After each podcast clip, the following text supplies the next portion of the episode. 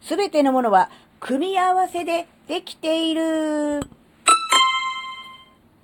あずききなこがなんか喋るってよ。この番組は子供の頃から周りとの違いに違和感を持っていたあずきなが自分の生きづらさを解消するために日々考えていることをシェアする番組です。こんにちは、あずきなです。えー、またね、今回も、えー、日々考えていることを取り留めなくつらつらと喋るシリーズなんですが、えー、ちょっとね、え考えたことがあるんですけど、すべてのものは、え組み合わせでできてるなっていうのをね、思ったんですね。で、なんでそう思ったのかっていうのもいろいろあるんですけど、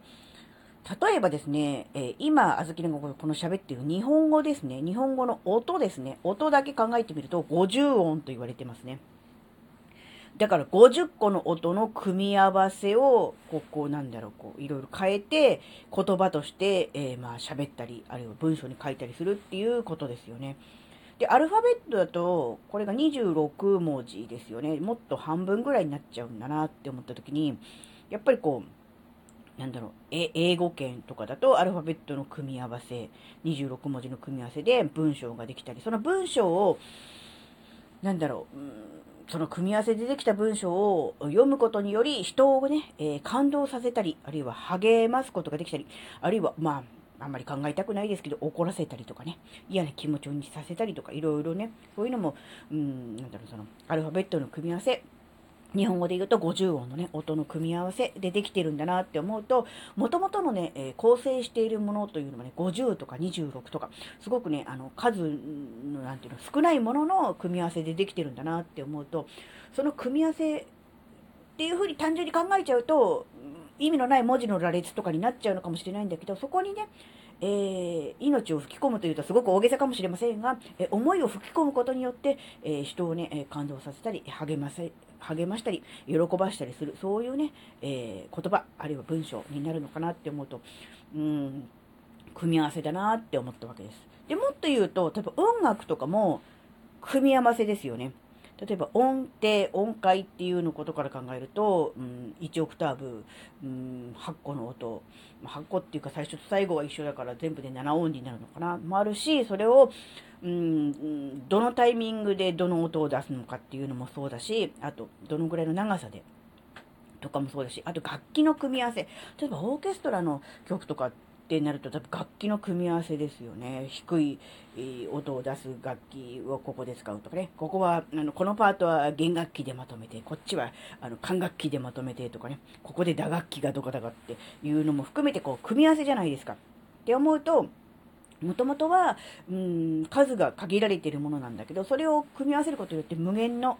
うん、まあ、ハーモニーというか、音をね、えー、紡ぎ出すことができるなって思って、その音楽を、えー、なんだろうな、もともとはね、すごく単純な、えー、組み合わせなんだけど、それをこう、いろいろこう、組み合わせることによって、えー、まあ、複雑な音、音楽を作り出し、それを聞いた人をね、感動させたりね、することもできるんだなって思うと、物事の、うん、根幹は、えー、なんだろう、少ないものの組み合わせでできてるなってちょっと思ったんですよ。で、さらに言うと、我々人間の、うん、体、えー、DNA、もう4つの塩基配列の組み合わせでできてますよね。って考えると、最初はほら、50音とか、えー、アルファベットが26文字って言ってたのが、最終的に人間になると4つだなって思うと、あ、なんかもう、それの組み合わせの無限で、えー、今自分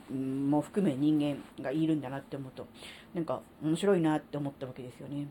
もともとはすごく単純なものなんだけど、その組み合わせによって、うん、なんだろうな。人間で言うと、例えば地球上に今78億人ぐらいですかね、いるんだな。で、しかもその78億人が全て全員別の人っていう、同じ人はいないって思うと、すごく、なんだろう、その組み合わせっていうものの、うん、妙というか、うん、そういうものにね、えなんかすごいなって思ったんですね。で、この話のオチは、だからどうしましょうとか何をしましょうとかっていうのはなくて、ただ単に、えー、物事複雑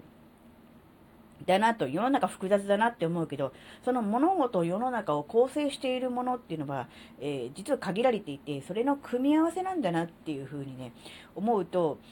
ちょっとだけこう、分かりづらいなとか複雑だなとかって思ったものが、少しこう、なんだろう、簡単に見えてくる。まあ、簡単に見えてくるもちょっと言い方違うかな。なんか複雑でぐちゃってなってたものが少しこう整理されて見えてくるのかなって、ちょっとだけ思ったんですね。なので、まあ、自分自身も、うん、ね、えー、4つの塩基配列の組み合わせだし、聴いてる音楽も、うん、そうだし、えー、普段使っている言葉、あるいは読んでいる文章なんかも、うん、そういうね、えー、単純なものの組み合わせなのではあるけれども、それを単純なものにを単純なままにさせないっていうものには、やっぱりそこに意味を、感じているから、そこに価値を感じているからですよね。単なる文字、音の羅列で意味のないものではなくて、その言葉、あるいは、うん、文章に対して、えー、受け手側が、えー、なんだろうな、意味を感じるから心が、えー、震える、感動するわけですよね。って思うと、まあ音楽でもそうですよね。うん。だからやっぱりそこにこう、意味を感じるっていうその感じるっていうことがある意味、人間なのだと。うん、例えば最近だとほら、AI とかがすごい台頭してきて、もう人間何もしなくていいよねって、今まで人間やってたこと全部機械が AI がやってくれるじゃん、便利じゃんって、人やらなくていいじゃんってなってるけれども、そのサービスを受ける側、提供される側は、どんな時代であっても、これから先どんなにテクノロジーが進んでも人間なんですよ。だからやっぱり、